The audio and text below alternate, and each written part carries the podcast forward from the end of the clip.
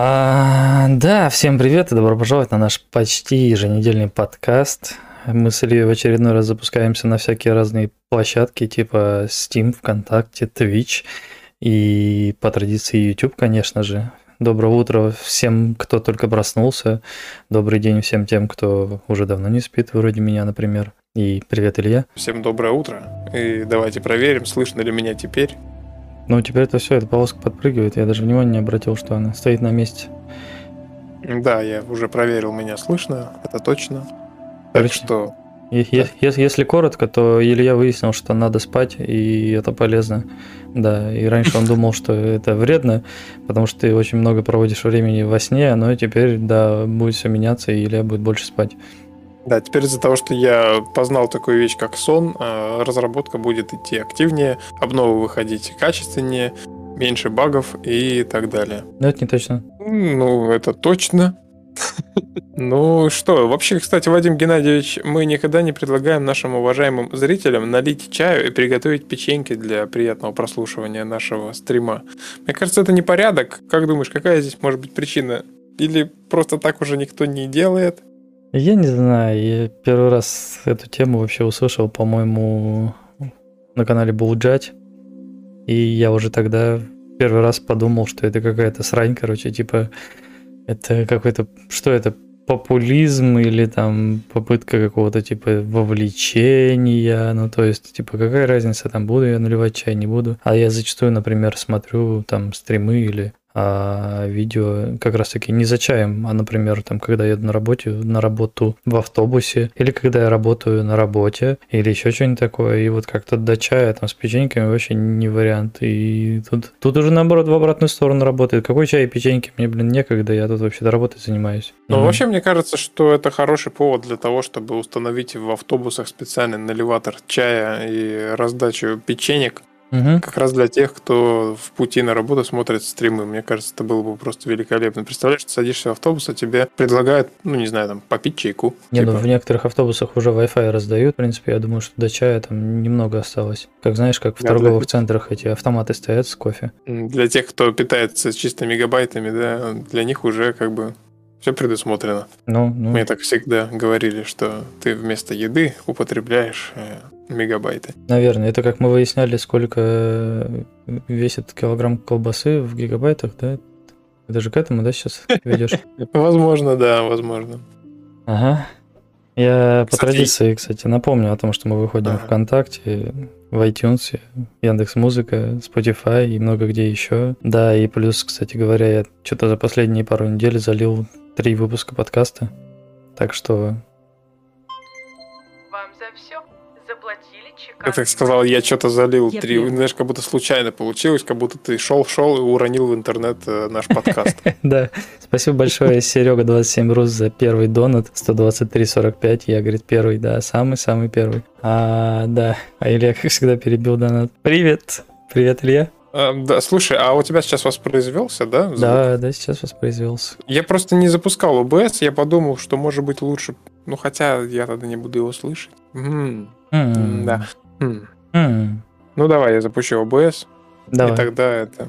Как договаривались. Угу, сейчас, угу. Прикинь, запущу ОБС, а у тебя вылетит стрим. Да, полностью ОБС закроется, и компьютер перезагрузится. Ага. Да, так о чем это я говорил? А, ну то, что Вадим уронил случайно три, три записи подкаста сразу на Spotify, я так понимаю. И вот так что, ребята, дерзайте, кто не слушает наши прямые эфиры, можете послушать в записи. Если бы до конца честным, то на Анкор я у- у- уронил последние два выпуска подкаста, не последние, до этого были еще там новогодние, до сих пор заливаю, короче. А вот ВКонтакте уронил сразу три, потому что ВКонтакте, как оказалось, там, по-моему, два. Не помню какого, два восемь даже не было. Так что там теперь плюс три выпуска. Если кто-то, если кто-то не хочет слушать нас сейчас в прямом эфире, слушайте нас в записи. Да. И да, кстати, это помнишь, да, мы с тобой упоминали там человека, который мне писал по поводу того, что он слушает все выпуски подкаста, переслушивает их на площадке, как раз таки на Spotify, по-моему. Он же мне тут написал, да, недавно, и спрашивает, а может быть вам нужен актер озвучки? Я хочу поучаствовать. И я такой, типа, о, прикольно, мы людей к чему-то заражаем, да? какая-то, какая-то в людях вот эта причастность, что ли, появляется, типа желание быть причастным к чему-то. Или что это? Да, у, наш, у, у нашего проекта, мне кажется, хорошая в этом плане харизма.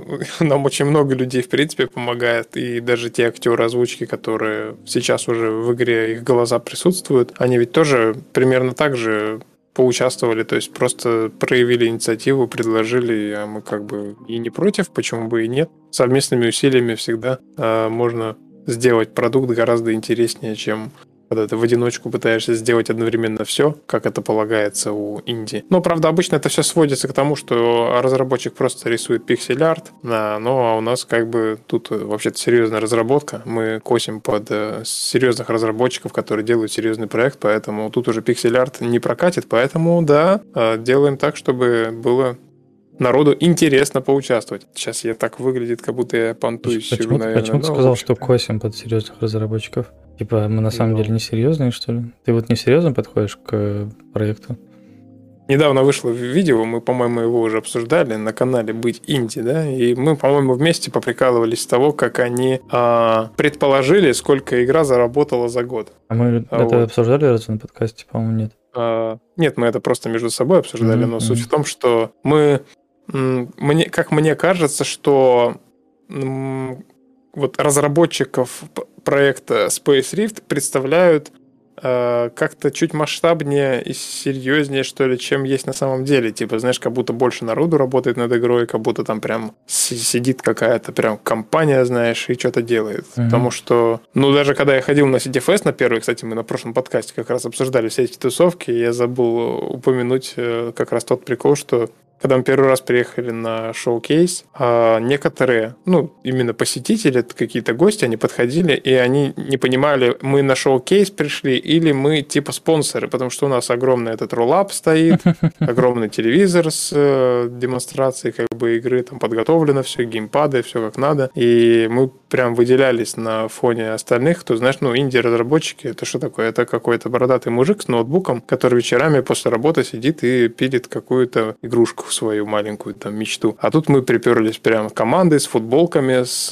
нашими фирменными и так далее. Поэтому я и говорю, что мы именно косим под серьезных разработчиков, у которых огромное финансирование и так далее. Ну, хотя, может быть, просто мне так кажется, но косим... вот какое-то такое у меня ощущение. Косим под серьезных разработчиков, у кого есть деньги на роллап и большой телевизор, да? Типа того? Да, и причем, причем все это было сделано буквально на последние деньги. У меня тогда ведь еще финансовое состояние было достаточно нестабильное, потому что э, Space Rift еще не был выпущен, я сидел на каких-то фрилансах, то есть там параллельно разработка игры шла, и параллельно действительно, как и подобается инди-разработчику полагается, э, я просто одновременно над чем-то работал, зарабатывал деньги, и тут же потихонечку пилил проект. И буквально вот этот роллап я сидел там, знаешь, и высчитывал. То есть у меня там был бюджет, условно, который я мог там выделить, там, условно, там десять тысяч, да, и я такой подсчитываю. Так, на футболке хватит, на роллап хватит, надо еще бензин забрать, чтобы все это перевести и так далее. Знаешь, это прям реально примерно так и было. Зато приехали, все красиво получилось.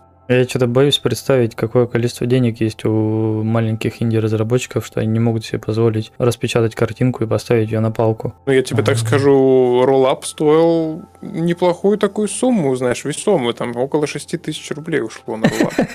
Когда ты сказал, он стоил неплохую сумму, я себе представил почему-то шестьдесят. Ну, шестьдесят это если бы он был во всю стену, знаешь, там на все здание налепить, да, и заплатить за аренду. Да, у меня нет инвесторов, но мне кажется, я могу себе позволить роллап. Что-то вот, да, даже Может... несмотря на то, что я не разработчик. Ну, понимаешь, это уже дело, как бы, понимаешь, mm-hmm. дело желания, да, то есть для кого-то это не так важно, да, то есть, не знаю. Я, я думаю, что все-таки очень много инди-разрабов, которым даже, там, знаешь, лишнюю тысячу рублей там на рекламу закинуть или mm-hmm. еще что-то mm-hmm. не, не получится, потому что там, может быть, банально просто человек, там, студент, да, который, в принципе, живет там на стипендию в пять тысяч, да, или там не на стипендию, стипендия пять тысяч, я не видел такой никогда. У меня стипендия была тысяча рублей. Это давно было. Сколько уже лет назад ты учился? Ну да, учитывая, как курс доллара растет, то, наверное, может быть, даже чуть-чуть стипендию повысит. Блин, я... только курс доллара.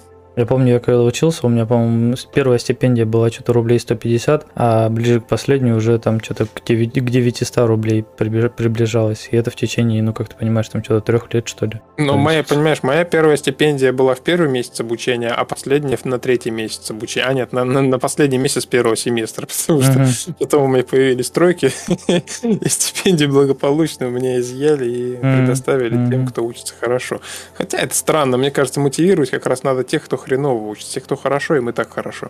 Алексей Попов пишет, типа, корпоративные костюмы, комната виртуальной реальности для журналистов, Моргенштейн, Моргенштерн на подхвате. Это про, про нашу выставку. Мы должны выглядеть. Моргенштерн, к сожалению, уже покинул нашу страну, насколько я знаю. Так ну, что, мы его да. в виртуальной реальности запустим. А Кобит говорит, то есть вы еще крутые инди? Я не понял суть вопроса. То есть вопрос про то, что мы инди или мы крутые? Типа, да. То есть или мы инди, но еще и крутые. Еще и крутые, к тому же. Крутые индюки. Все, расскажи про скидки да. в Стиме. Интересно же. Так вот, ты уже и рассказал, ребята, шестьдесят... Да. Заплатили чеканные монеты. Юху-у. Роган, спасибо за сто рублей. Он написал юху-у. И как это робот озвучил? Юху-у-у. Да. Юху, сто рублей, да. А, большое спасибо за а, поддержку. Да, ребята, скидки шестьдесят процентов. И вы можете сейчас прямо пойти, кто еще не купил игру, и приобрести ее вот почти, почти по цене последнего доната на сто рублей. Там сто девяносто девять рублей. Чуть-чуть побольше надо будет заплатить. Но, тем не менее, это считать даром, потому что, во-первых, сейчас игра стоит, в принципе, дешевле, чем она будет стоить на релизе, и если вы ее купите сейчас, соответственно, вам не придется переплачивать там через условный год. А, во-вторых, э, в любом случае, как бы скидки, это всегда весело, хорошо. Народу прилетает много на скидках, в игре немножечко движняк какой-то появляется и так далее. Так что самое время залететь в игру прямо сейчас. Угу. А мне вот кажется, что у нас на самом деле большая часть зрителей-то и так в курсе всего. Ну, в смысле, что они и так уже игру купили, им вот эти скидки. Ну, ну почему? Может быть, кто-то зашел через группу ВКонтакте, может быть, кто-то зашел на стрим вдруг на Твиче. Я, я слышал такую байку, что на Твиче зрители как-то сами собой появляются, и даже как-то он больше предрасположен к этому, чем, например, тот же YouTube. Или, например, в Стиме прямо вот игрок может какой-нибудь зайти на страницу игры, и из-за того, что у него на весь экран раскрылся стрим, он не увидит внизу надпись «минус шестьдесят процентов», а вот для него напоминалка такая. У нас, кстати, в Стиме смотрит шесть человек, и никто из них ничего не пишет в чат. Да, привет всем, кто смотрит нас в Steam, привет э, целому одному человеку, который смотрит в Twitch, это, наверное, ты сам, да, Илья? Нет, я не смотрю, у меня Twitch закрыт. Хорошо. Ну все, тогда расходимся. Да, что, донаты собрали, можно, в общем-то, наливать чай, расходиться и дальше ложиться спать. Опять наливать чай? А ну, я вообще, в принципе, так, так живу, знаешь, у меня когда чай в кружке кончается, я просто иду наливать новый. Я могу его не пить там, полчаса, час, потом он уже остывает, а я его допиваю, потихоньку допиваю. Вот как-то так. Ну что, расскажи тогда, о чем, какой у нас курс в разработке? Ты хотел, наверное, как-то более развернуто на эту тему поговорить. Да, я хотел, чтобы ты меня спросил об этом, а я тебе рассказал. А я тебе говорю, какой у нас курс в разработке? А, курс разработки у нас нынче очень интересный. Ну, во-первых, я между нашими подкастами загрузил маленький патчфикс. Мы же с тобой недавно залетели потестить механики новые, вот эти вот там, связанные с боевкой, с балансом, в принципе, вооружения и так далее. Вот, выявили кое-какие проблемки, я их доработал, пофиксил, плюс как бы игроки пишут фидбэк, там еще несколько проблем было исправлено, и все равно, кстати, осталось несколько человек, которые писали о том, что что-то немножечко как-то, что-то немножечко не то, но это, в принципе, тоже сегодня можно будет обсудить попозже. Вот, но, а если говорить про то, что сейчас вообще в работе идет, то это как раз упомянутые мной когда-то. Мы с тобой обсуждали уже эту механику, но именно сейчас я приступил к разработке инструментария для редактирования секторов. Как бы mm-hmm. у меня и так был некий редактор секторов, но он был очень неудобный, очень глючный. У всех, кто находится в секторе, могла вообще игра повиснуть из-за того, что я зашел в админку. И, в общем, такое, короче, невеселое мероприятие. А я сейчас как раз эту админку дорабатываю, улучшаю, делаю удобный интерфейс. И в целом она, эта админка направлена на то, чтобы можно было в реальном времени редактировать окружение сектора, задний план, освещение, расставлять какие-то объекты интереса, то есть э, уже вручную, чтобы можно было статичный сектор, например, отредактировать, да, причем это смогу сделать не только я, но и, в принципе, любой администратор, который а, у нас как бы есть, то есть, допустим, это ты или там Сергей зайдет, там, в любом случае можно будет э, что-то подкрутить, поднастроить, как раз то, о чем ты мне когда-то говорил, о том, что нужно там передвинуть сектора на галактической карте, например, да, mm-hmm. или там пере- пере- перерасставить врата, чтобы там, например, там между какими-то секторами появилась связь, между какими-то исчезла, вот это вот все я хочу реализовать прямо внутри игры через админский функционал. Естественно, это все будет контролироваться, точнее, уже контролируется сервером, то есть это не поддается никакому там взлому и так далее. Если кто-то вдруг подумает, что если что-то в игре админское есть, значит, оно обязательно будет сломано. Да и я более того скажу, что админские функции есть с самого начала, и их никто никогда не сможет обмануть, потому что они полностью идут через сервер. А, вот. И, в общем-то, вот этот инструментарий, как я уже написал в заголовке, это, а, как это сказать, разработка инструментов для разработки, получается. Такая интересная штука. Чтобы, uh-huh. чтобы, чтобы в дальнейшем облегчить, облегчить работу, иногда приходится прямо сейчас взять и потратить достаточно много усилий на то, что игроки даже, по сути, не заметят никогда, но они это заметят косвенно в виде, ну, каких-то более частых доработок окружения, введения новых каких-то объектов окружения и так далее. Мне, вот. мне Плюс уже ко всему... не терпится потрогать руками эту новую функцию.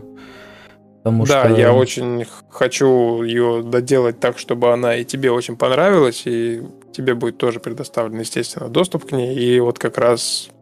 Это даже, знаешь, с какой-то стороны будет, я думаю, интересной, в принципе, штукой, потому что можно будет взять, зайти в игру, да, там, залетел в какой-нибудь сгенерированный сектор где-нибудь очень далеко, в который никто никогда не прилетает. И у тебя вдруг появилось настроение, знаешь, там, что-нибудь пособирать, типа собрать там сектор своей мечты.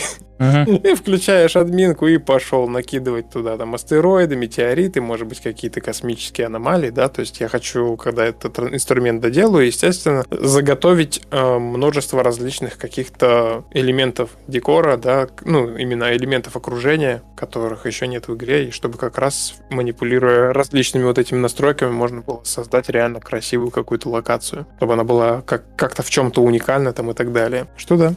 Вот, угу. примерно так. Ну и плюс ко всему еще одна небольшая доработка. Я хотел, кстати, подготовиться и сделать, чтобы ты вывел как бы скриншоты на экран, но в итоге что-то так и не приготовил их. Но еще в следующем обновлении, ну как обновление, скорее всего в следующем патчфиксе, который будет тоже там на днях, скорее всего, когда я доработаю все это дело, появится новый эффект графический. Сразу говорю, для тех, у кого слабое железо, кто не любит какие-то нововведения, связанные с графикой. И этот эффект будет опциональный, точно так же, как и все остальные. То есть его можно будет включить и отключить в настройках. Это, этот эффект называется, в общем-то, Screen Space Ambient Occlusion, коротко эс эс а о. Это, по сути, технология, которая уже давно... придумана как бы, и во всех почти играх используется, у нас она как бы как-то стороной обходила, потому что я считал, что космос, типа, нафиг она там нужна, что там там затенять. По сути, технология, она а, создает такие более плавные переходы, такие затенения в точках пересечения mm-hmm. поверхности. Ну, то есть, как бы, если ты посмотришь у себя в угол в квартире, в комнате, он будет тоже более темный чуть-чуть, чем там все остальное окружение. Вот, собственно, этот эффект на это направлен. А ну, результат, насколько я бы... понимаю, это... то, что отвечает как раз за затемнение всяких э, стыков между разными поверхностями, да? Какие-нибудь там типа рамы оконные, где с, идет стык со стеной, например, там будет затемнение эс эс а о. Да, да, да, да, да, да, угу. абсолютно верно. Вот. И, собственно, это больше всего отражается на том, как выглядит ваш корабль. То есть э, освещение становится не таким линейным.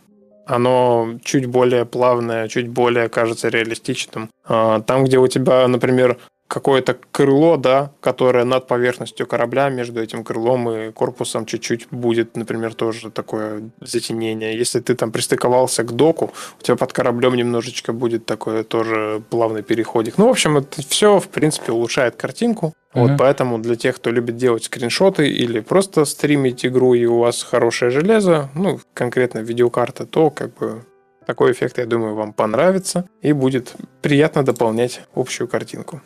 А я еще раз проговорю по поводу как раз скриншотов, что мы с Ильей хотим на подкаст, возможно, на следующий подкаст сделать, как бы это правильно назвать, так, карусель, слайд-шоу из ваших снимков Space Rift'а, которые вы выкладываете на страницу Steam. И да, если у вас есть желание засветиться или даже не засветиться, а просто поделиться каким-то красивым видом, делайте скриншоты. И, возможно, если нам понравится, вы будете в следующем стриме и последующих после них. Так, э, что там про курс разработки? Ну вот, собственно, это пока что основное, о чем я хотел рассказать, потому что сам по себе вот этот редактор уровней, он, ну, достаточно такой, это масштабный пласт работы, но частично он уже выполнен. Я там заодно еще кое-что оптимизировал. Так что если вы будете встречать в игре эн эл о, то не пугайтесь, оно, скорее всего, будет встречаться вам теперь чаще, ведь у нас админка выполнена в виде просто отдельного корабля админского, который выглядит как летающая тарелка.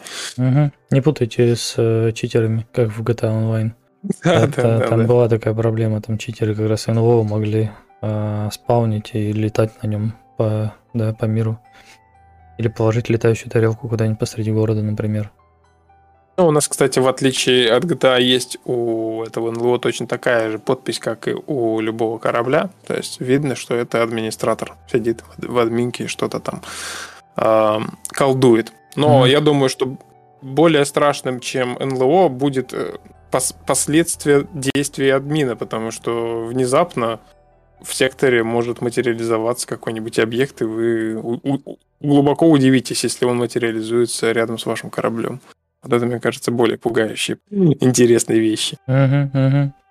Как настроение фанатов игры? Ну вот, собственно, я читаю сейчас периодически чат в Дискорде, читаю чат в Ютубе сейчас даже на стриме, и, в принципе, меня радует то, что в основном все на позитиве. Последние обновления вроде как, ну, не сильно-то...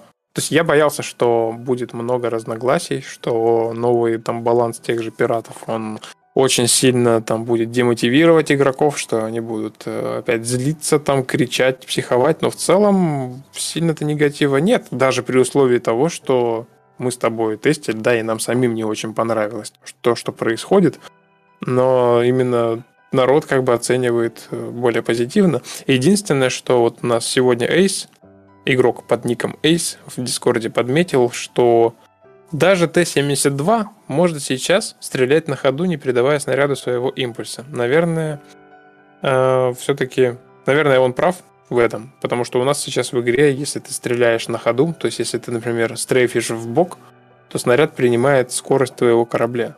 И, наверное, стоит сделать какую-то компенсацию этого импульса, чтобы не приходилось учитывать еще и собственную боковую скорость при стрельбе. Угу. А, вот. Я вот не, не результате... совсем понял, о чем это, потому что, да, поясни ну, более при... развернуто. При... При... Представь, что ты, допустим, на корабле вышел на орбиту какого-нибудь астероида, ну или на орбиту корабля, который висит на месте. То есть ты вокруг него летаешь, стрейфишь, и пытаешься по нему стрелять. И вот если ты будешь стрелять прицелом четко в него, пули будут лететь мимо него, потому что когда ты стрейфишь, пуля, вылетающая четко по прицелу, все равно принимает импульс твоего корабля и тоже uh-huh. смещается чуть вбок. Uh-huh. Вот. И, он, и она как бы пролетает мимо твоей цели. Это поэтому во время, это, скажем, мне перестрелок зачастую ты хреначишь в этот в кругляшочек, а тебе не приходят никакие какие-то маркеры о том, что ты попал по пирату, например? Нет, нет, кругляшочек как раз учитывает э, твое смещение тоже, но не попадаешь в бою очень часто из-за того, что кругляшочек ведь предсказывает то, куда нужно стрелять, только исходя из того, какая сейчас скорость твоего корабля и какая сейчас в данный момент скорость врага. Угу. И если вектор направления или скорость корабля твоего или твоего врага хотя бы чуть-чуть поменяется за то время, пока снаряд летит, ведь ты уже не попадешь, потому что он уже будет находиться не в той позиции, которая была рассчитана. Поэтому за счет того, что корабли маневрируют, и за счет того, что я еще и снарядом ведь уменьшал вот этот вот радиус коллизии, получалось так, что часто бывало такое, что стреляешь, и у тебя не регистрируется попадание. Но вот, кстати, в последнем фиксе я немножечко это доработал, мне кажется, стало получше, но я все равно вчера заходил немножечко пострелять, и бой стал все равно относительно того, что было раньше, гораздо сложнее. Вот, но я думаю, что нам надо будет еще раз с тобой зайти, попробовать потестить и посмотреть, что с этим делать, еще упрощать или оставить пока как есть. Я в последний раз, когда заходил, когда мы с тобой вместе заходили, я, конечно, был еще и на стартовом корабле, ну, на этом, на исследователе. Сейчас чихну. И, и что? Да, спасибо, я еще не чихнул, но спасибо.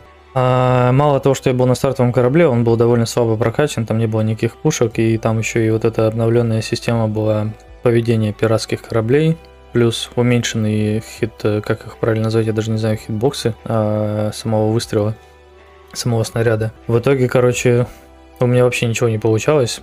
И знаешь, если честно, было как вот это слово-то, когда ты, у тебя есть какие-то... М- ты на что-то рассчитываешь, но не получаешь то, на что рассчитываешь. Вот это было примерно об этом. Фрустрация это называется, да? Вот у меня некоторая фрустрация была связана с перестрелкой с пиратами. Мы с тобой еще и это полетели сразу, нарвались на, на базу пиратскую, да, а там были все серьезные, все сильные, а с каждой новой волной все сильнее и сильнее, и был вообще один сплошной негатив, короче. Надо, да, обязательно залететь, потестить, как оно сейчас. Да, ну, в принципе, можно будет. И после стрима, например, зайти, попробовать, полетать, пострелять. Вот. Ну, собственно, что? На прошлом подкасте мы говорили про захваты, и я предложил Вадиму написать эссе про захваты секторов. Угу. И он благополучно с этой задачей справился. Угу. Вот. Я думаю, что можно даже, в принципе, зачитать это эссе.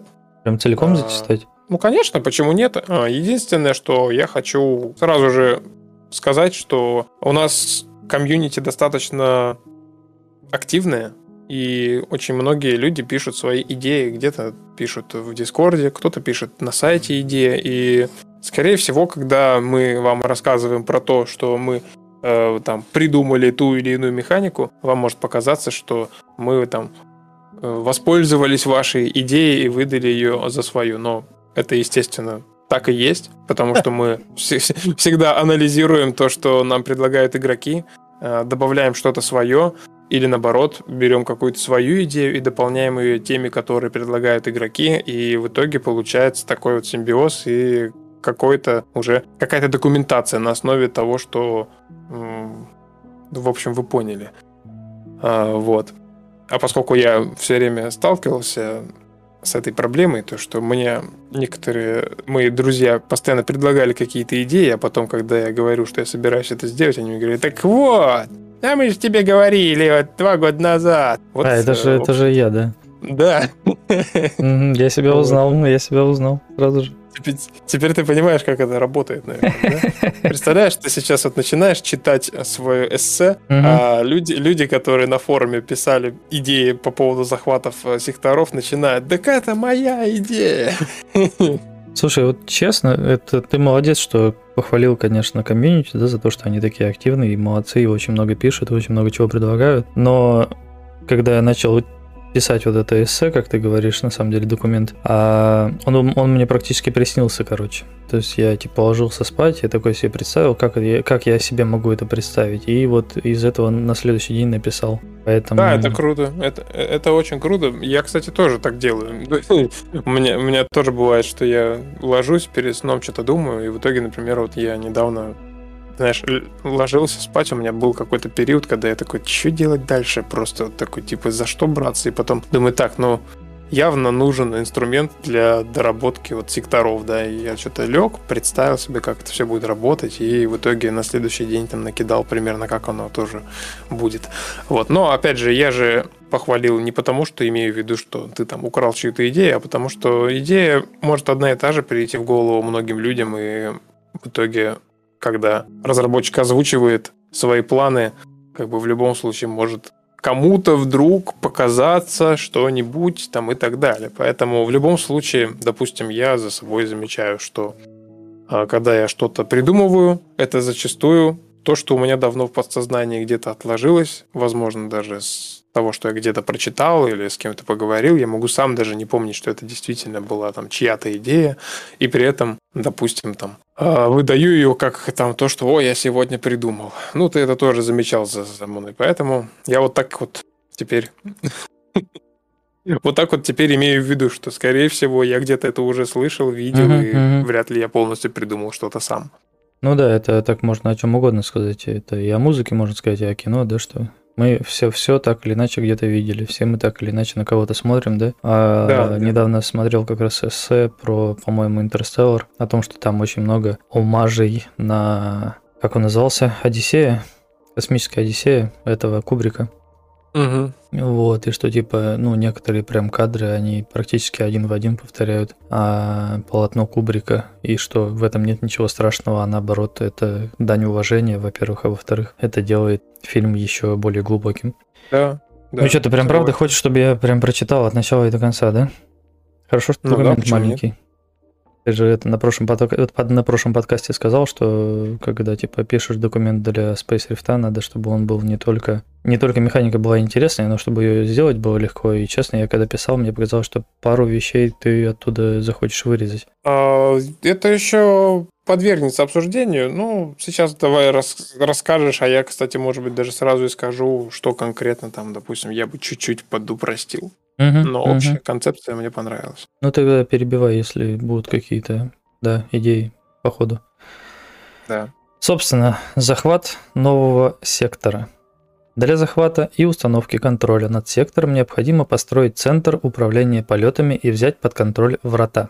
Постройку центра управления полетами можно представить в виде отдельного судна, которое необходимо разместить внутри пустого сектора. Для постройки необходимо разместить судно в центральной сфере сектора, запустить постройку и оборонять его в течение сорок минут. Строительство может быть прервано игроком, не входящим в состав корпорации. Для этого в сфере постройки должно быть больше игроков, не входящих в состав корпорации, поэтому членам корпорации необходимо расчищать сферу постройки от незваных гостей. Строительство может ускорить, можно ускорить до двух раз, если в сфере строительства будет находиться более шести членов корпорации одновременно. Если внутри сферы находится меньше шести человек, то скорость рассчитывается следующим образом: два человека одна целая два умножение скорости, три человека одна целая четыре, четыре человека одна целая шесть и пять человек одна целая восемь.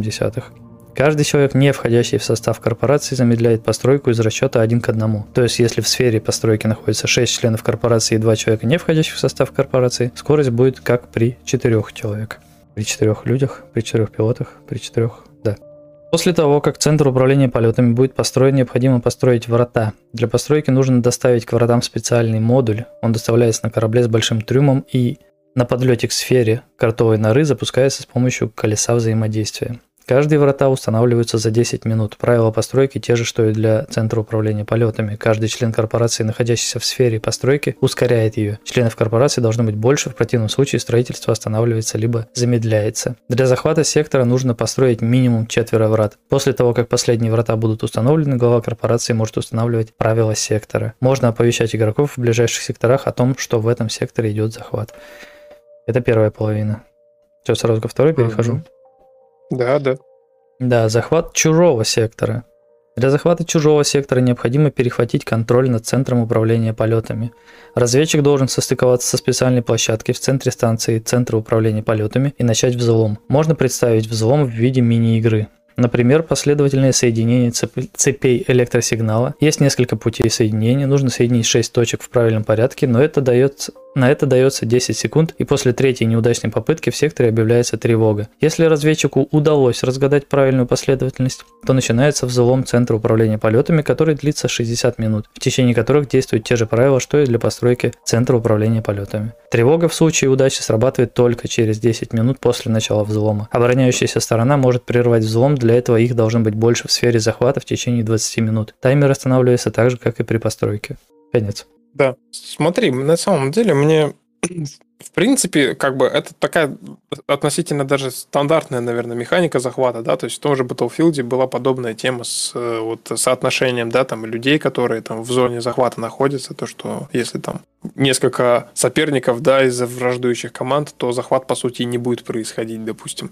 Вот. И мне в принципе, это все нравится. Единственное, вот как раз вот то, что ты сказал, да, про то, что я немножечко задумался. Мы же ведь с тобой обсуждали, что у нас не все сектора будут связаны вратами, да? Где-то и не будет врат. И как тут, то есть нужно ли будет? То есть как бы постройка врат, вот мне кажется, это такая штука, которая может как- как-то конфликтовать с остальной игрой. Я например, думал что... об этом, когда писал документ, и как мне кажется, что правильнее было бы просто внести дополнение как раз-таки в генерацию секторов новых, то есть чтобы ворот было не менее четырех в любых секторах, то есть чтобы в любой сектор можно было влететь с четырех сторон. Потому что если ворот будет меньше, то, допустим, да, предположим, что корпорация захватила сектор, у них там двое врат, одни в одну сторону, одни в другую, и даже нападение на их сектор, оно максимально предсказуемое, то есть ты ставишь оборону на, два, на двое врат и ждешь оттуда условно противников, и все, и как бы вы там мины расставили, я не знаю, поставили большие там эсминцы и расстреливаете врата, врата по КД просто, и все. И каждый влетающий натыкается на град пуль. А если врат будет минимум четыре, то это уже надо гораздо больше народу, чтобы оборонять четверо врат. Ну, я тут тоже могу поспорить, потому что я думаю, к моменту, когда мы введем захваты, я еще и реализую механику гиперпрыжка и возможность прилететь в сектор не через врата в принципе. Ну, гиперпрыжок — это довольно редкая какая-то вещь, нет?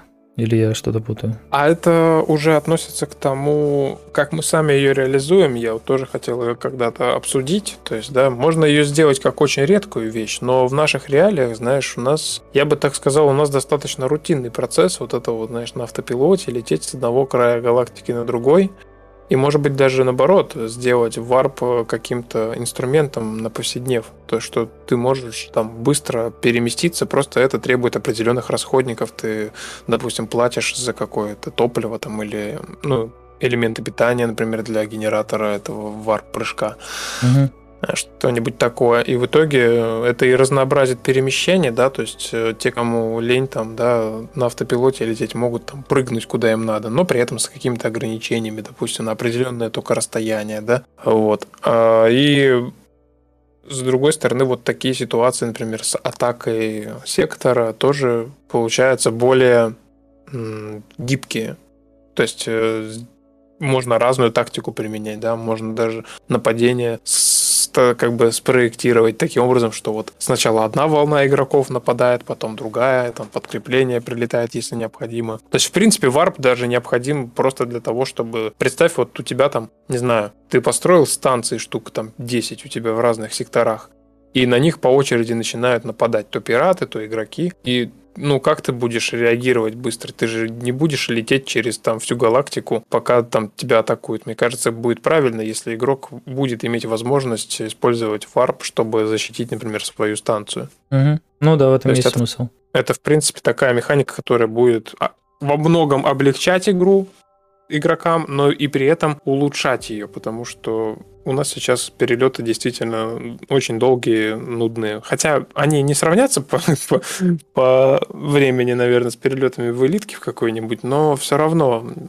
как-то хочется добавить вот, знаешь, э, как, есть очень много примеров, когда в разных играх есть какая-то механика, да, например, банально вот просто механика перемещения, да, вот у нас это просто полет, то есть ты можешь только вручную лететь, либо на автопилоте, и вот ты летаешь, летаешь, летаешь, выполняешь контракты, выполняешь там перевозку груза, и нет прогрессии, а тут представь, что ты на каком-то этапе покупаешь себе вот этот варп, прыжок. И для тебя уже перемещение — это абсолютно новая механика. Ты уже по-другому это делаешь. Ты как-то иначе начинаешь смотреть на игровой мир в принципе, да, если он до этого тебе казался гораздо большим, да, то mm-hmm. когда ты получаешь двигатель, варп-прыжок, ты, ты, у тебя открывается новый какой-то вообще потенциал, то есть ты уже можешь эффективнее торговать, ты можешь быстрее выполнять какие-то задания, избегать, например, каких-то неприятных ситуаций, где ты можешь столкнуться с ПВПшником, допустим, в незаселенном секторе, да, но при этом она же, эта механика тоже будет как бы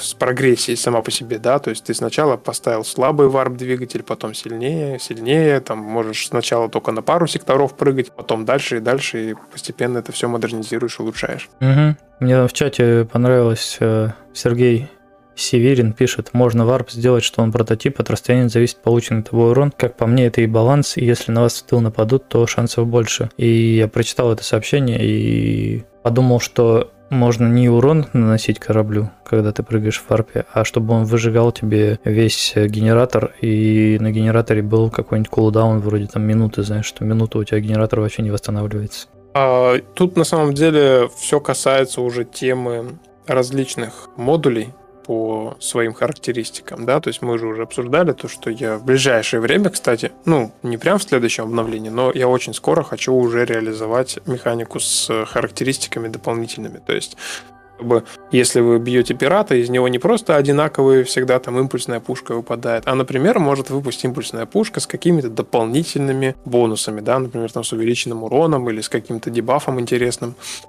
Вот. И здесь то же самое, я думаю, что это просто будет зависеть от качества самого варп-двигателя. То есть, mm-hmm. как бы, я думаю, можно будет сделать, чтобы были дешевые варианты, да, которые с такими побочными эффектами, с, с большим, например, потреблением ресурсов каких-то, да, то есть для варпа аб- абсолютно точно нужен будет какой-то ресурс, там, да, там топливо то же самое или еще что-то. Вот. И, возможно, даже побочка в виде там какого-то урона, да. Или, например, урон будет происходить только если ты через определенные сектора там перепрыгиваешь, да. Вот. А при этом, допустим, будет какой-то очень редкий там варп-двигатель, который как раз там без особых побочек и при этом еще и меньше там энергии тратит. Мне сейчас этот разговор напомнил, знаешь, автомобиль Тесла, который, как бы, знаешь, многие воспринимают его как машина для экономии, типа денег на бензине, но машина при этом стоит охренеть как дорого. Ну, знаешь, на самом деле в своем классе она не стоит так дорого, как ты говоришь, потому что, по-моему, там Тесла, не помню модель, модель какая именно, но там что-то типа четыре миллиона, шесть миллионов. Ну, как бы, знаешь, в этом классе есть машины и с бензиновыми двигателями, а, да, которые стоят еще дороже. Поэтому, ну, тут тоже, как бы, такой вопрос, такой, не знаю, не знаю. Давай вернемся к, собственно, вратам-то. Что ты в итоге сам хочешь с вратами сделать? Когда я читал твой документ, да, ты правильно подметил, что я захочу что-нибудь упростить, и у меня в голове сразу возникла мысль, что, может быть, ограничиться чисто вот постройкой вот этой центральной станции, а врата и все остальное перевести в какую-то такую условность, что типа сектор становится статичным, но именно игроки не строят прям вот так врата, как ты описал. Хотя... Mm-hmm. С другой стороны, может быть, это и интереснее. Ну, в общем, пока что я, короче, сам еще не решил для себя, как мне больше нравится. Но именно с точки зрения простоты реализации, конечно, именно я бы сосредоточился на геймплее именно с постройкой базы, с мини-игрой по взлому, с вот этими таймерами, с оповещениями, чтобы оборону можно было занять и тот же варп-двигатель реализовать, да, чтобы можно было телепортироваться быстро в нужный сектор для обороны. Это повысит динамику игры и, в принципе, будет логично максимально, потому что у меня уже, уже был проект под названием «Раскол вселенной», в котором был, кстати, захват секторов, и там как раз была такая тема, что как бы тебя атакуют, а ты где-то ковыряешь там руду, и тебе типа лететь надо минут сорок, чтобы защиту организовать, и не факт, что у тебя получится, потому что там может быть просто много людей, которые прилетели на захват, а ты такой весь один. И в итоге ты такой, эй, хрен с ним, с этим сектором. Вот, а здесь как бы, да, должно быть удобно. Игра не должна бесить тебя своей механикой. Хайдер, Хайдер эйч пи написал в чате: с постройкой четырех врат это фигня. В чем смысл именно четырех врат и зачем? С точки зрения обороны ты себе четыре фронта делаешь. Слабый малый клан будет обречен. Я, в общем-то, согласен, на самом деле, с тем, что, да, это много, с одной стороны, а с другой стороны, это как раз-таки... Ну, я уже описал, да, почему я именно хочу четыре врат, но если как бы нет, то нет. И вот у меня вопрос, ты захватил, да, там, э, сектор, и вообще считаешь там захват э, врат или постройку врат чем-то таким, что уже отдается на откуп самим владельцам сектора. И если... они не строят врата, то что происходит дальше? Ну, если они вообще не строят врата. У тебя просто вот кротовые норы висят в космосе. Они же закрываются со временем или не закрываются? А, ну начнем с того, что сектор может стать статичным и без постройки врат, в принципе-то. А, вот. А, ну, я имею в виду технически, то есть А именно в плане врат. Ну, просто я же говорю, мы же еще обсуждали, что сектора могут быть в принципе и без картовой норы, да, и без врат как таковых. И я думаю, что в принципе я переработаю галактическую карту именно тем образом, по которой ты мне говорил, что это будут не просто ветки секторов, да, где они там последовательно генерируются, а это будут именно кластеры. То есть, mm-hmm. допустим, у нас есть орбита Андриоды, да? Сейчас вокруг нее там четыре статичных сектора. Это Галургия, разбитое сердце, э, источник энергии и э, цитадель. А в моей голове уже есть такая картинка, что вокруг этой орбиты Андриоды должно быть э, больше секторов, очень маленьких. Например, ты летишь по орбите Андриоды, и тебе дают квест там уничтожить пирата э, в поясе обломков. И ты видишь то, что этот типа пояс обломков, он находится буквально вот у тебя в шаговой доступности. Ты на него кликаешь, включаешь автопилот, у тебя корабль просто разгоняется и переходит в этот сектор сразу. И это просто один маленький сектор в рамках вот этой вот области, где находится орбита Андриода. Это просто вот локация с обломками кораблей, да. Другая там локация будет, там, не знаю, еще с каким-то там с метеоритом, да. Третья там с какой-то аномалией. И это все маленькие мини-локации, в которых у тебя как раз может что-то происходить. И в принципе... Это, по сути, небольшие сектора, которые и без врат, и без картовых нор, и их, я думаю, тоже можно будет захватывать, например. Mm-hmm, То mm-hmm. есть, ну да, может ну быть да, какой-то ну ресурс. Хайдер эйч пи спрашивает, про захват немного непонятно. Один человек может выполнить захват, и вот я бы со своей стороны, наверное, сказал бы, что да, один человек может выполнить захват. Все, что ему нужно сделать, это просто построить или приобрести да, огромный корабль, который является центром управления полетами, доставить его в нужный сектор, ну то есть прилететь на нем непосредственно в нужный сектор, а запустить постройку центра управления полетами и сорок минут в одиночку обороняться от э, других людей, которые, возможно, захотят помешать. Если не захотят помешать, то как бы, ну, все нормально. То есть ты можешь в одиночку построить. Но если захотят помешать, то я не знаю, уже тут как бы, наверное, на свой страх и риск. Ты сам как считаешь? В принципе, да, логично.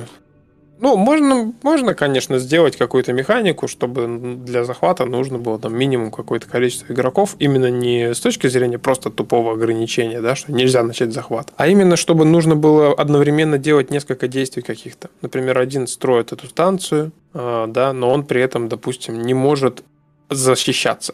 Просто тогда нужно придумать еще какие-то механики сопутствующие. То есть, вот ты говоришь, один строит станцию. Чем именно он занимается в эти моменты, пока строит станцию? У него тоже какая-то своя мини-игра, а те, которые не строят станцию, они вот чем должны заниматься? Мне, мне кажется, деле, что в этом ограничении нет смысла. На самом деле, я думаю, что здесь можно банально, очень легко и максимально логично эту проблему решить с вот этими захватчиками-одиночками. Мне кажется, нужно просто на постройку этого завода реализовать именно задачу в доставке ресурсов. То есть для того, чтобы тебе достроить эту станцию, тебе нужно привозить туда много-много-много-много... Нет, скажи, э- в, в этом, как ты считаешь, вообще, в этом вообще есть смысл в ограничении количества человек? Ну, то есть, типа, обязательно ли должно быть больше одного человека? Я думаю, что как минимум, в принципе, да, потому что иначе по ночам захватчики будут... Вот эти вот при, приходить одиночки-захватчики, у которых корпорация из одного человека, и они будут захватывать сектора. Это не прикольно. А, вот, ты я имеешь... уже... а я понял. Mm. Мы, видимо, о разных вещах говорим. Я, я а. не знаю, о чем именно Хайдер эйч пи говорил, но я говорил про захват нового сектора. Я именно спрашивал о том, что вот ты новый сектор, когда захватываешь, ты прилетаешь на этом на ЦУПе, раскладываешь его и обороняешься от левых ребят. Ну, в принципе, в плане захвата нового сектора, может быть, и ты прав, что, в принципе, можно и одному это сделать. Вот. Но, опять же, это уже тоже нужно, нужно просто посидеть, подумать, обсудить уже, может быть, даже за рамками подкаста, да, и прикинуть вообще, что и как. Но я чисто из своего опыта скажу, что вот у меня есть проект «Восход», как ты знаешь, и... Там возможен захват в одиночку, и это очень неприятная ситуация, потому что целый клан может вечером, например, захватить что-нибудь, а утром кто-нибудь ранешенько приходит и в одиночку все базы обратно захватывает себе. Типа у него там клан, который вообще мертвый, у него никого там нет, и он такой, знаешь, пробежался просто по карте, захватил и убежал. Не, ну будем вот. Честными, если тебе для захвата сектора надо там даже десять человек, то один хрен тебе ничего не мешает ночью, пока все спят, захватить. Ну, это уже все равно. Да клан из десяти человек. Он, он, он, если он идет захватывать что-то ночью, значит, и днем у него будет возможность что-то оборонять mm-hmm. и потенциал для развития. А как раз вот эти вот одиночки, которые, по сути, сами по себе и не развиваются как клан, да, это просто человек, который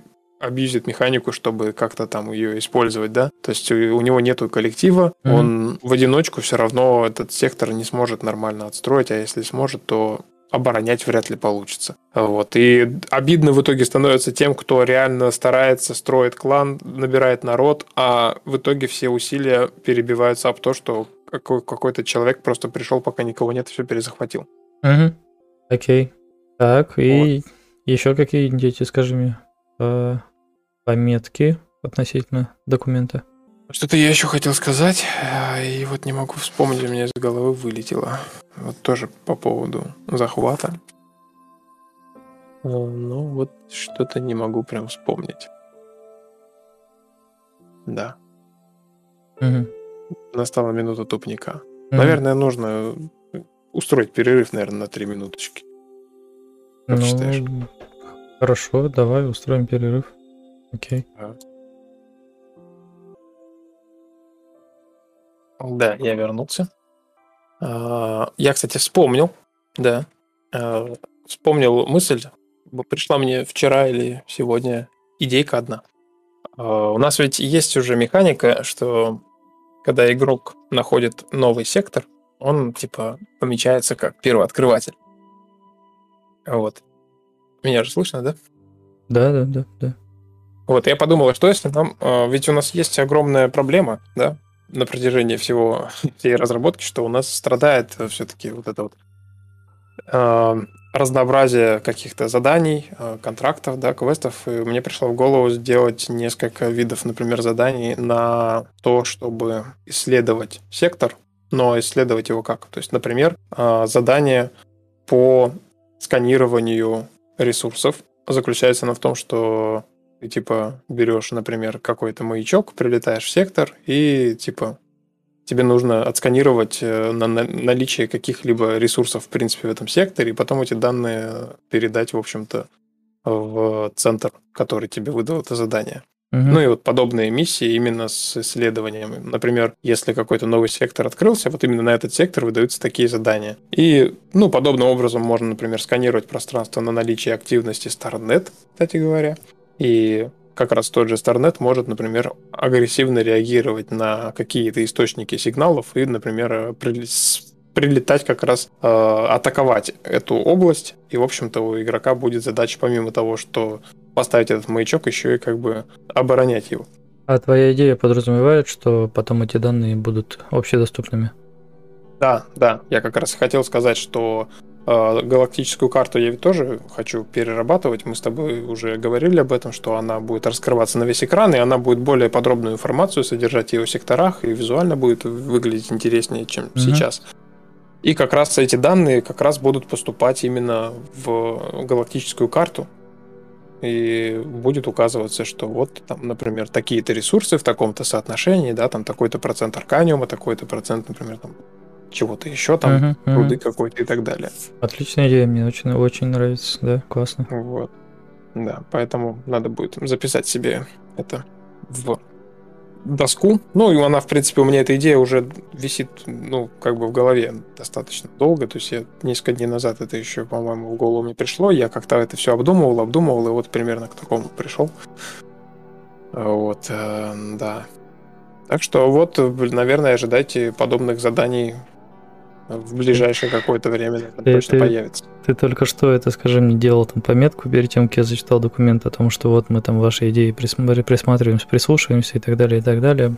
Но как бы есть какие-то вещи, как то, которые условно мы реально сами до них доходим и так далее. И помнишь, да, я тебе говорил, что а, каждое там нападение условно на какую-нибудь станцию или еще что-нибудь такое должно генерировать контракт. Или когда там на станции заканчиваются какие-то ресурсы, это должно генерировать контракт на доставку ресурсов и так далее, и так далее. Ну что типа это... Контракты должны появляться по мере необходимости. И Сергей Северин пишет в чате: ты гений, можно еще сделать, что при атаке станции появляется уведомление о контракте защиты, а цену устанавливают те, чья, те, чья станция, а также лимит на получателей. Не сарказм. И Да, да. Как, как ты на это смотришь? Да. Ну, в общем-то, мы же, в принципе-то, давно уже обсуждали то, что как минимум у нас будет, когда-нибудь, когда-нибудь у нас будет а, создание контрактов для игроков от, от игрока к игроку, да, то есть mm-hmm. нанять другого игрока для чего-либо. Вот, и... Ну, это все большим пластом будет идти, то есть это и... связано, в принципе, с механикой защиты станции, да, когда игрок может построить там турель там, или нанять эн пи си для защиты, и точно так же это будет и на доставку товаров. Вот как раз ты мне говорил недавно о том, чтобы переработать механику по доставке ресурсов, да, то есть чтобы заводы генерировали контракты на то, что им реально необходимо. И вот mm-hmm. почему я, собственно, начал делать редактор секторов. Так, почему? Понимаешь? Понимаешь, в чем дело? Я хочу сделать так, чтобы я мог легко эти сектора настроить, да, чтобы я мог, например, там, зайти сейчас в сектор там Галургия, да, и решить сразу несколько задач, да, вот я, допустим, у меня там висит завод бастионовский по добыче там переработки алюминиевой руды, и вот я хочу сделать так, чтобы я мог зайти, этот сектор настроить так, чтобы прямо внутри этого сектора была руда, которую mm-hmm. можно ковырять, чтобы... Тут же эта станция выдавала задание на добычу руды, и игрок, как ты когда-то мне говорил, не улетая в другой сектор, мог пойти и тут же добыть эту руду. То есть сразу, понимаешь, несколько задач этот редактор да, решает. Да, да, да. Вот. И это все я хочу сделать именно одним пластом, чтобы это все было логично максимально. Ты прилетел в сектор, здесь нужна руда, и, соответственно, он, этот завод находится в секторе, где есть руда, потому что нафига строить завод там, где этой руды нет.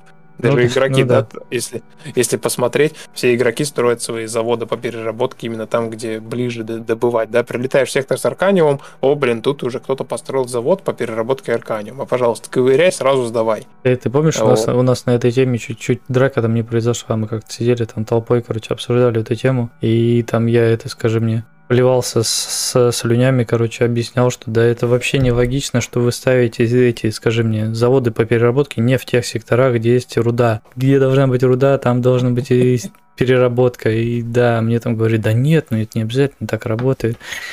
Приходим к тому, что все-таки, видимо, так, да, работает. Ну да, я ведь тоже как э, геймдизайнер не, не Кодзима, угу. не...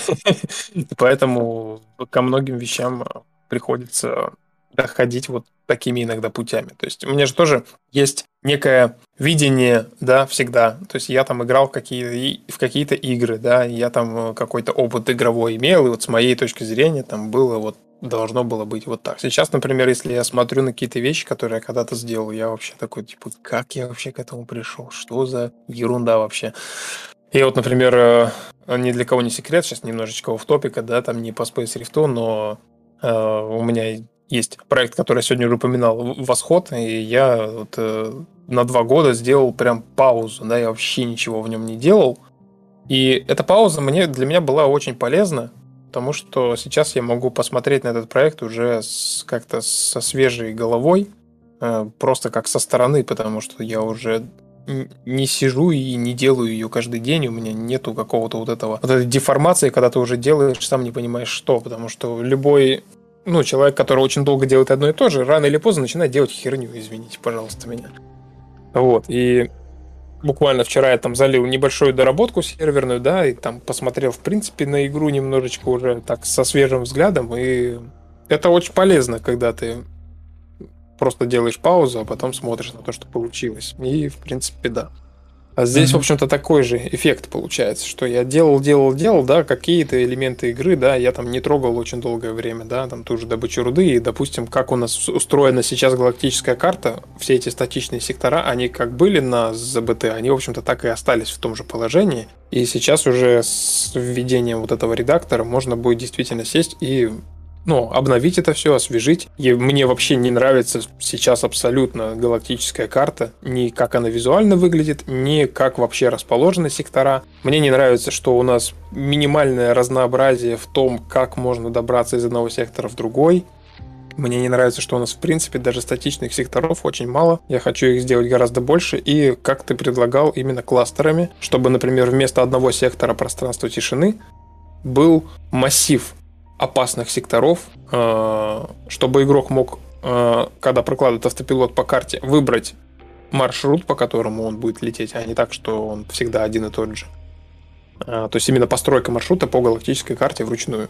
Uh-huh. И, соответственно, в каждом секторе могут быть какие-то свои э, опасности, какие-то свои условия. Да, где-то будет там гравитационное поле, где-то какая-то аномалия, где-то скопление пиратских э, кораблей, где-то вообще база StarNet может находиться. И это все, допустим, вот в этом одном кластере между орбиты Андриоды и, допустим, там, гордостью Ордена. И вот каждый раз, когда ты там летишь между этими секторами, сейчас это происходит одинаково, ты летишь через пространство тишины, там ничего стабильно не происходит, ты благополучно просто по кругу вот так вот летаешь и летаешь. А прийти надо как раз к тому, что у тебя должно быть вот это путешествие, оно ну, просто должно быть насыщенным какими-то событиями, локациями разнообразными, один и тот же маршрут, чтобы можно было пройти по-разному. Зато название-то какое говорящее, пространство тишины. И там ничего не происходит. Да, да, да. Круто же. Мы можем, наверное, потихоньку переходить к идеям или обзорам, или обзорам, или идеям. Да, но там, по-моему, обзоров-то и не было. А если были, то очень немного. Надо посмотреть. У меня целый один обзор высвечивается. Ну, давай, переходим к обзорам. И он, по-моему, на украинском языке. Я, да. Сейчас, конечно, попробую прочитать, но что-то у меня вряд ли что-то получится серьезное. Да, я как раз конфетку пока съем. Ага. Так, собственно, собственно. А, игрок с ником Тоби. Тоби, видимо... Нет, ладно, все, не знаю, Тоби. Наиграл сорок семь часов. Игру не рекомендует. Пишет. Я вот думаю, читать по-украински или все-таки перевести на русский. Да давай уж на русский. На русский, да? Давай, перевести на русский. Неприятно летать, неинтересно играть, все сектора одинаковы, игра на Unity, космос не хорош, темно, нифига не видно, миссии скучные, вести бой ни у... ни... да ладно, ни модулей, ни ракет. А, и игра на Unity здесь и так все понятно, оптимизация фиговая, подлагивает времени и на хороших компах. Тем не менее, да, сорок семь часов человек наиграл. Ну, в общем, ты понял, неприятно, неинтересно, скучно, все одинаково, сорок семь часов. Да, ну и, в общем-то, то, что мы сегодня обсуждали, явно напрямую связано с тем, чтобы сделать игру интереснее, не такой скучной. Я, в общем-то, отчасти согласен с обзором, то, что действительно в игре сейчас скучновато. Угу. Вот, и даже более того, рано или поздно игра приводит тебя в какое-то уныние. А в какую-то, знаешь, когда ты устаешь от однообразия, типа даже не просто там заданий, да, а просто вот однообразие того, что небольшое количество локаций каких-то уникальных, и ты вот постоянно в этих рамках вот находишься. И даже если ты улетаешь исследовать что-то новое, ты в итоге все равно рано или поздно понимаешь, что да, сектора все сгенерированные, они примерно одинаковые. Но именно для этого мы и делаем усовершенствованный, в общем-то, редактор секторов, и будем работать над улучшением окружающего мира. И, в принципе, свою защиту даже в нашу могу сказать, что однообразие секторов обусловлено тем, что над ними за этот год очень мало проведено было работы. Типа, ничего нового особо в окружающую среду не было добавлено. В основном разработка шла в углубление механик, в введение каких-то новых механик, там, и кастомизацию корабля, и модульная система за этот год была сделана, точнее, за две тысячи двадцать первый год была сделана. И контракты какие-то чуть-чуть новые вводились, и вот эти глобальные ивенты на Новый год, которые, кстати, тоже надо будет обсудить, наверное. Уже, наверное, на следующем подкасте можно будет даже записать шоу-нот именно о том, что в ближайшее время можно сделать из глобальных ивентов, потому что механика уже есть, ее не стоит забывать и забрасывать, как я это люблю делать. Вот, а наоборот, типа, расширять, добавлять что-то и какие-то ежедневные ивенты делать, чтобы игроки как бы, чтобы поднималась активность ежедневная. Угу. Все, переходим к идеям тогда. Да? Да. Ты читал идеи-то сам? А у нас, собственно, что, но, новых-то две всего, да, получается? Две идеи целых. А там что-то прям и... это, скажи мне, Хайдер эйч пи писал, читайте наши идеи в чате, а я что-то не вижу здесь от Хайдера ничего. У Хайдера другой, быть, другой ник или Black Uxus, ну, и, и Chemistral. Есть две идеи. Ну давай что-нибудь. Сергей Северин спрашивает, небольшой вопрос, будут ли местные зерги? Просто люблю подобную живность в космических реалиях. Расскажи так, пока я, про, про зергов. Я и... что-то не, не понимаю, видимо, зерги это кто? Да я не знаю, видимо, какие-то антагонисты, типа пришельцев или вроде того. Ну, в данном случае Относительно Space Rift это, наверное, а, да, ИИ, ИИ, противник. StarNet, StarNet, который mm-hmm. еще пока не введен в игру, но как раз, надеюсь, в этом году будет введен. Собственно, идея Black Uxus. Идея такая, чтобы исследовать сектор, это целый геморрой. Нужно к станциям лететь почти в упор, поэтому предлагаю следующее. Увеличить дистанцию радара минимум на сто процентов, станции заметны на сто процентов от радиуса, бигшипы будущие восемьдесят процентов, средние семьдесят процентов, большие истребители шестьдесят процентов, малые пятьдесят процентов. Или ввести на каждый корабль индивидуально понятие сигнатуры. Если игра написана на принципах ООП, в целом легкая задача, но может сильно поменять геймплей в лучшую сторону. Ты понял что-нибудь? Очень отдаленно, но в целом идея, видимо, такая, чтобы увеличить радиус радара, по сути. Угу. Серега двадцать семь А-а-а. ответил, есть радар синий, который бьет на одиннадцать километров, куда еще больше на данный момент. Сейчас сектора не такие уж и большие. В среднем двадцать пять сорок пять километров от центральной, и того меньше есть. Я так предполагаю, что в будущем будет и на пятнадцать километров, и может и на двадцать. Ну, в общем, да. Ну да, тут стоит упомянуть, что, во-первых, скоро, как я уже сказал, появится большее разнообразие оборудования. Как минимум, даже если мы не будем вводить новые предметы, у тех предметов, которые есть сейчас, добавится тоже генерация. Кстати, знаешь, я выяснил одну вещь. Вот генерация сама по себе, да, ее многие недолюбливают. Типа вот этот роуглайк, вот эта генерация секторов, это типа не очень прикольно. Но именно вот генерация характеристик, мне кажется, это очень интересная штука. Когда ты можешь с какой-то очень маленькой вероятностью наткнуться на какой-то крутой предмет, который, типа, реально вот он уникальный, ты вот, может, даже не найдешь больше такой, потому что у него просто сгенерировалась какая-то очень редкая комбинация характеристик, да, например, там uh-huh. выпал какой-нибудь радар, который, там, не знаю, у него там баф на увеличение, там, в два раза собственного радиуса действия, да, и ты такой его нашел, установил, и все, и это... Тот же радар, радар Eagle, да, который есть у всех. Но характеристика есть у него такая, которой, возможно, у большинства нет. И это, мне кажется, очень интересная штука. Точно слушай, так же, слушай, как... С... А мне кажется, или вот эта механика редактора секторов, да, которую ты делаешь для админа, она как будто бы нас на шаг довольно сильно приближает к именно редактору секторов, про который я тебе рассказывал. В принципе, как бы да... В принципе.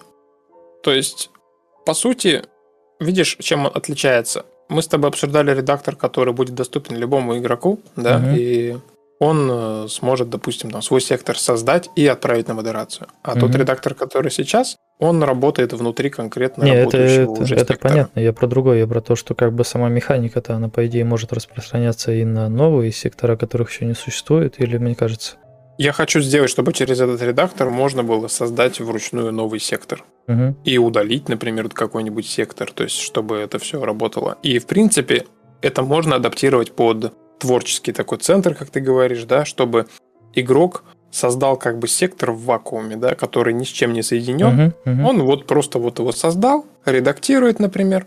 Причем, допустим, может быть, даже он не может его создать там сразу же, а, допустим, там с тридцатого уровня, ну, что вот именно уровень доверия у игрока какой-то есть, что он не просто там от балды будет что-то химичить, потому что это все-таки тоже и нагрузка на сервер и так далее. И, например, что вот есть там ограничение, что ты там можешь одновременно редактировать один сектор. Если его там, допустим, одобрили, да, или ты там, допустим, удалил его, тогда можешь там другой создать.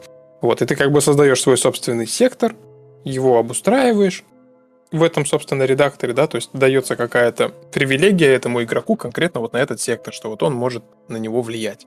И, в общем-то, все. Ну и при этом у него нету доступа к тому, чтобы там поставить станцию какую-то и так далее. То есть сейчас редактор админский позволяет и станции тоже строить. Угу. Вот. А там именно будет редактор исключительно для того, чтобы просто выстроить композиционно какие-то элементы. Ну да, я про это и говорю, что, и что по сути это как бы тоже... приближает именно вот этот редактор для игрока. Да, да, в этом плане, да, вполне может угу. быть. Там, кстати, человек в чате, видимо, автор идеи, которую я зачитал, видимо, это есть Black Uxus, но я могу ошибаться, пишет про радары, это чтобы видеть станции далеко, а маленькие корабли близко при одном и том же радаре на корабле. И как-то, да, немножко понятнее стало, о чем было написано в идее. Видимо, подразумевается, что большие объекты на отдалении у тебя уже видны на радаре, а маленькие объекты только при приближении. В принципе, в этом, возможно, даже есть какая-то... Да, возможно, в этом что-то есть. Да, причем можно как раз сделать, чтобы Например, сейчас давайте я конфетку прожую, Вадим, займи эфир. Да, нет, говорит, я не автор. Окей, даже если не автор, я так понял, что ты лучше, чем я понял, что там имелось в виду. Ну да. В принципе, наверное, в этом есть смысл. Можно было бы написать эту механику, типа из разряда, знаешь, как там сам, как это правильно сказать-то, именно то, как ты видишь глазами, да, что-то на отдалении и что-то вблизи, да, и вот эти вот относительные размеры друг друга, возможно, их брать за основу этой механики, да, что типа ты станцию видишь издалека, а маленький корабль ты видишь только когда он приблизился, и, соответственно, и также работает и механика самого радара, да? Да, мне, кстати, вот сейчас действительно я тоже как-то больше проникся этой мыслью, и мне понравилось, я понял про сигнатуру разных кораблей, и это очень отличная идея. То, что, допустим, сделать, чтобы каждый корабль, да, он имел свой, как бы, коэффициент обнаружения, mm-hmm. да? Ну, типа от объема вот. Зависит. Да, и, допустим, чтобы на этот коэффициент можно было влиять еще и маскировочными всякими штуками. То есть, да, помнишь, мы обсуждали, что, например, там Black Mouse может э, быть там невидимкой, да? Mm-hmm. Но он может быть невидимкой не в смысле, что он буквально невидимый, да, становится, а то, что он там обнаруживается только в радиусе километра, например, mm-hmm. да? Mm-hmm. И это какой-то специальный баф, что ты именно берешь этот корабль, и тебя ни пираты не замечают, не игроки, как бы, пока ты близко к ним не подлетишь. Ну, только его вот. Тоже сделать по КД или типа того, чтобы можно было включить да. А, да, на какое-то время, а дальше, когда у тебя переходит в кулдаун, ты опять становишься видимым. Да, да, ну и это, это же правило работает и на остальные корабли, то есть ты тоже пиратов, например, видишь с разного расстояния. Какие-то пираты летают на каких-то своих там уникальных кораблях, например, которые тоже с таким же бафом могут быть, что они внезапно могут напасть. Про StarNet я уже вообще молчу. Мне кажется, они вообще не должны на радаре никак отличаться. Мне кажется, можно даже, знаешь, сделать некоторые корабли, которые, типа, у него нет активной вот такой защиты, да, от радара, но у него, типа, есть пассивная защита, и, скажем так, его сигнал периодически пробивается сквозь защиту, но иногда его и не видно, как бы. То есть он то появляется, то исчезает на радаре, знаешь, так мелькает, как бы. Да, да, да, тоже интересная тема. Угу. Сейчас следующую идею. Давай. Правда, непонятно тут. Идея начинается с вопроса, а что за преференции курьерам? Чемистрол написал семь дней назад. Миссия по доставке руды дает шесть-восемь тысяч. Для ее выполнения мне нужно долго обнимать и гладить мышку в поиске нужной руды, майнинге, сборе. Повторить. При этом в теории могут и убить, и я приношу в теории ресурс для производства всего. Да, оборудование появляется из воздуха, но в теории как раз руда – основа экономики. К слову, было бы неплохо при, рели... при релизе обнулить все оборудование, и пусть игроки сами добывают и производят. Это да, мы с тобой тоже об этом разговаривали. Боевая миссия приносит около восемь тысяч, и для ее выполнения мне надо слетать и не умереть, потому что после смерти я хрен найду нужного непися во второй раз. Убить – это как бы постараться. Миссия по уничтожению базы приносит денег, но это как тигра, э, да. А вот курьер при доходе за миссию восемь-четырнадцать тысяч мне нужно совершить ровно четыре нажатия на кнопку «Автопилот», «Загрузить», «Автопилот», «Выгрузить». Между ними я могу идти в холодильник за пивом или в магазин на первом этаже, если закончилось. По, по прибытии мне и рейтинг, и репу, и денег. По-моему, раз в десять награду надо снижать. Согласен, да, в этом есть, да, логика. Да, отлично. Мне тоже абсолютно понравилось. Больше бы таких предложений, типа из разряда так, это игроки там, им слишком легко чего-то дается, давайте-ка мы его здесь усложним. Нет, дело даже не в том, что игрокам легко что-то дается, а как раз наоборот. Видишь, опять же, здесь проблема в том, что я сам мало в игру играю, да. Я думаю, надо, кстати, помимо, знаешь, у нас есть традиция проводить субботний подкаст. Есть традиция у меня проводить э, дев-стрим, когда я разрабатываю игру и стримлю. И, наверное, мне еще нужно одновременно третью рубрику завести, просто играем, короче. И я вот буквально там могу зайти, и, знаешь, я там раз в неделю могу зайти поиграть полчаса, и за эти полчаса я столько себе фидбэка сам на... накидываю, что uh-huh. просто охренеть можно. То есть я реально захожу, блин, вот это говно, это фигня, вот это прикольно, это говно, это фигня. И я уже сажусь, так это, накидываю себе план, что я там буду переделывать. А это только полчаса в неделю, знаешь. Если почаще заходите играть, то эти вещи тоже будут более очевидные. И я, кстати, тоже уже обращал внимание, что у нас именно контракт на добычу ресурсов сам по себе-то он интересный, если его сделать хорошо. Если вот ресурсы будут находиться рядом, которые нужны, угу. если чуть больше будут денег за это давать, и даже как-то процесс может быть поинтереснее сделать, да, что там где-то могут там пираты сагриться, где-то еще что-то, и уже веселее все равно. Про больше денег тут тоже не особо понятно, потому что ресурс — это в первую очередь ресурс, да, и если, условно, ты больше денег даешь за добычу ресурса, то, соответственно, и итоговый продукт должен тоже дорожать. А, соответственно, все становится дороже, это у нас уже все инфляция пошла и бла-бла-бла. Вот, а по поводу того, что, да, делать его немножко более удобно, более понятно, и да, тогда бы это, конечно, поменяло ситуацию значительно, если вот как мы до этого разговаривали, что завод там по переработке того-то находится именно в том секторе, где находится оно самое, и ты, условно, летишь, получаешь контракт и буквально там пролетаешь, не знаю, там километров десять, и там уже можешь что-то майнить, и потом везешь обратно, ты, по сути, не сильно много времени тратишь, и плюс еще, да, там игроки уже долго просят какой-то подскан ресурсов, то это может еще сильнее сделать, еще более интересным это мероприятие, когда ты знаешь заранее, где стоит копать, а где не стоит копать. Поэтому да, да, просто нужно больше удобства дать игрокам. Там, кстати, надо будет тоже реализовать. Вот. Ну и тут же ты вот правильно подметил, что ресурс должен стоить столько, сколько он стоит. Просто мы же говорим про соотношение потраченного времени и, собственно, полученного профита, так скажем.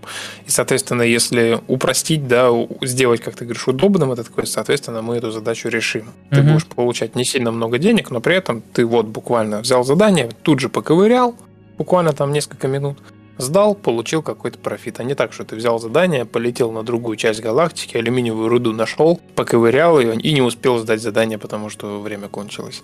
Вот сейчас это выглядит вот так, и это плохо.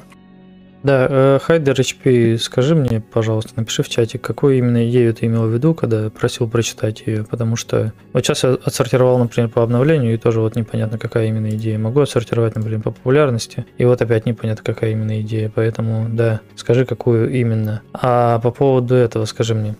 По поводу того, что ты сам полетал, там какие-то баги нашел, что-то там сразу понял, что лучше улучшить. У меня вот тоже только что возникла идея о том, что, может быть, также ввести какой-то день, как вот мы с тобой проводим подкаст каждую субботу, может быть, также и э, проводить какой-то стрим, может быть, где мы играем в игру сами, там, раз в неделю точно так же, там, час или вроде того. Да, да, можно. Плюс ко всему я специально создал себе этот аккаунт в Steam, чтобы именно играть. Я про то, что сделать это именно на постоянную основу, сделать это тоже таким событием, скажем так. Можно, можно. Можно либо чередовать субботний подкаст с игровым подкастом, либо просто в отдельный день это устраивать, например. Угу. В принципе, чтобы поиграть, я думаю, гораздо меньше надо подготовки, чем чтобы по- поговорить. Вот, а поэтому можно даже, если, допустим, вечерком мы же все равно периодически собираемся там во что-то поиграть или пообщаться, можно просто, там, допустим, среди недели даже устраивать такой стрим. Ну, короче, вечерочка. Обсудим еще. Я думаю, что да, в идеале это реально нужно привести к чему-то такому, знаешь, более... Не то, что более официальному, а чтобы просто было понятно вообще, что... чтобы мы не пропускали моменты, когда мы зашли, поиграли, потестили, там, сделали какой-то фидбэк для себя, вывод, и потом что-то, да, исправили. Угу. Угу. Э, Роган пишет, я за подкаст с пилотами. Окей. Че, будем заканчивать? А? Мы уже... Да. Мы уже... Ну, мы сегодня, конечно, довольно коротко, всего час двадцать восемь в эфире, еще минуты три, наверное, подготавливались, но, тем не менее, мне кажется, обсудили довольно много и, а, да, не растекались мыслью по, древ... мыслью по древу. Да, ну и вообще меня радует, что у меня как-то в последнее время настроение на подъем пошло в плане разработки. У меня постоянно, знаешь, такое, как это, график такой скачет постоянно. То я ни хрена не хочу делать, то такой, типа, да, ща, редактор, сейчас, короче, квесты, все сделаем, все зашибись будет. Вот, и вот у меня сейчас такой период. Так что ожидайте новых патчей. И плюс ко всему хотел добавить, что я, в общем-то, придерживаюсь того, что я и в начале года или на новогоднем стриме еще говорил, что в этом году я постараюсь делать больше патчей, но с меньшим содержанием, чтобы это выходило чаще, чтобы легче было это все тестировать, выявлять тут же какие-то проблемки, поэтому постараемся не затягивать. Я еще кое-что скажу, тебе, скорее всего, не понравится. Угу. Но, может быть, правда, взять с собой несколько человек, брать с собой каких-то, знаешь, так выбрать условно, не то чтобы самых лояльных, а тех, с кем... можно посидеть на стриме, пообщаться, да, потому что они-то в игру играют чаще и знают об этом гораздо больше.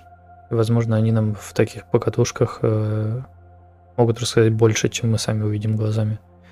Плюс вместе с ними можно полететь и затестить, да, если есть какие-то там баги, например. То есть одно дело, когда тебе рассказывают про баг, а другое дело потрогать его руками. В принципе, да, можно. Но единственное, что я бы все равно пару стримов провел сначала, знаешь, самостоятельно, именно с, вдвоем с тобой полетать. Знаешь, это будет как знакомство с игрой.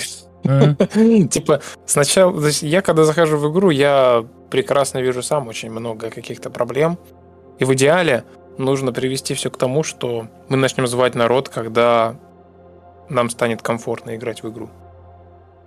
То есть mm. мы, допустим, уже сами как-то вот пришли к тому, что все прикольно, все нравится, да, там все контракты прикольно работают, и интересно вроде, и не бесит ничего, и уже тогда там звать игроков и, допустим, с ними играть. Ну, а как бы просто не хочется, чтобы это все перешло в то, что весь стрим игрок просто будет рассказывать и закидывать инфой о проблемах, потому что это очевидно, игроки, у них там очень много боли, связанной с игрой, и поэтому, как бы, очень многие проблемы я и сам знаю, просто от того, что на стриме мне о них расскажут несколько раз, я не смогу их быстрее решить.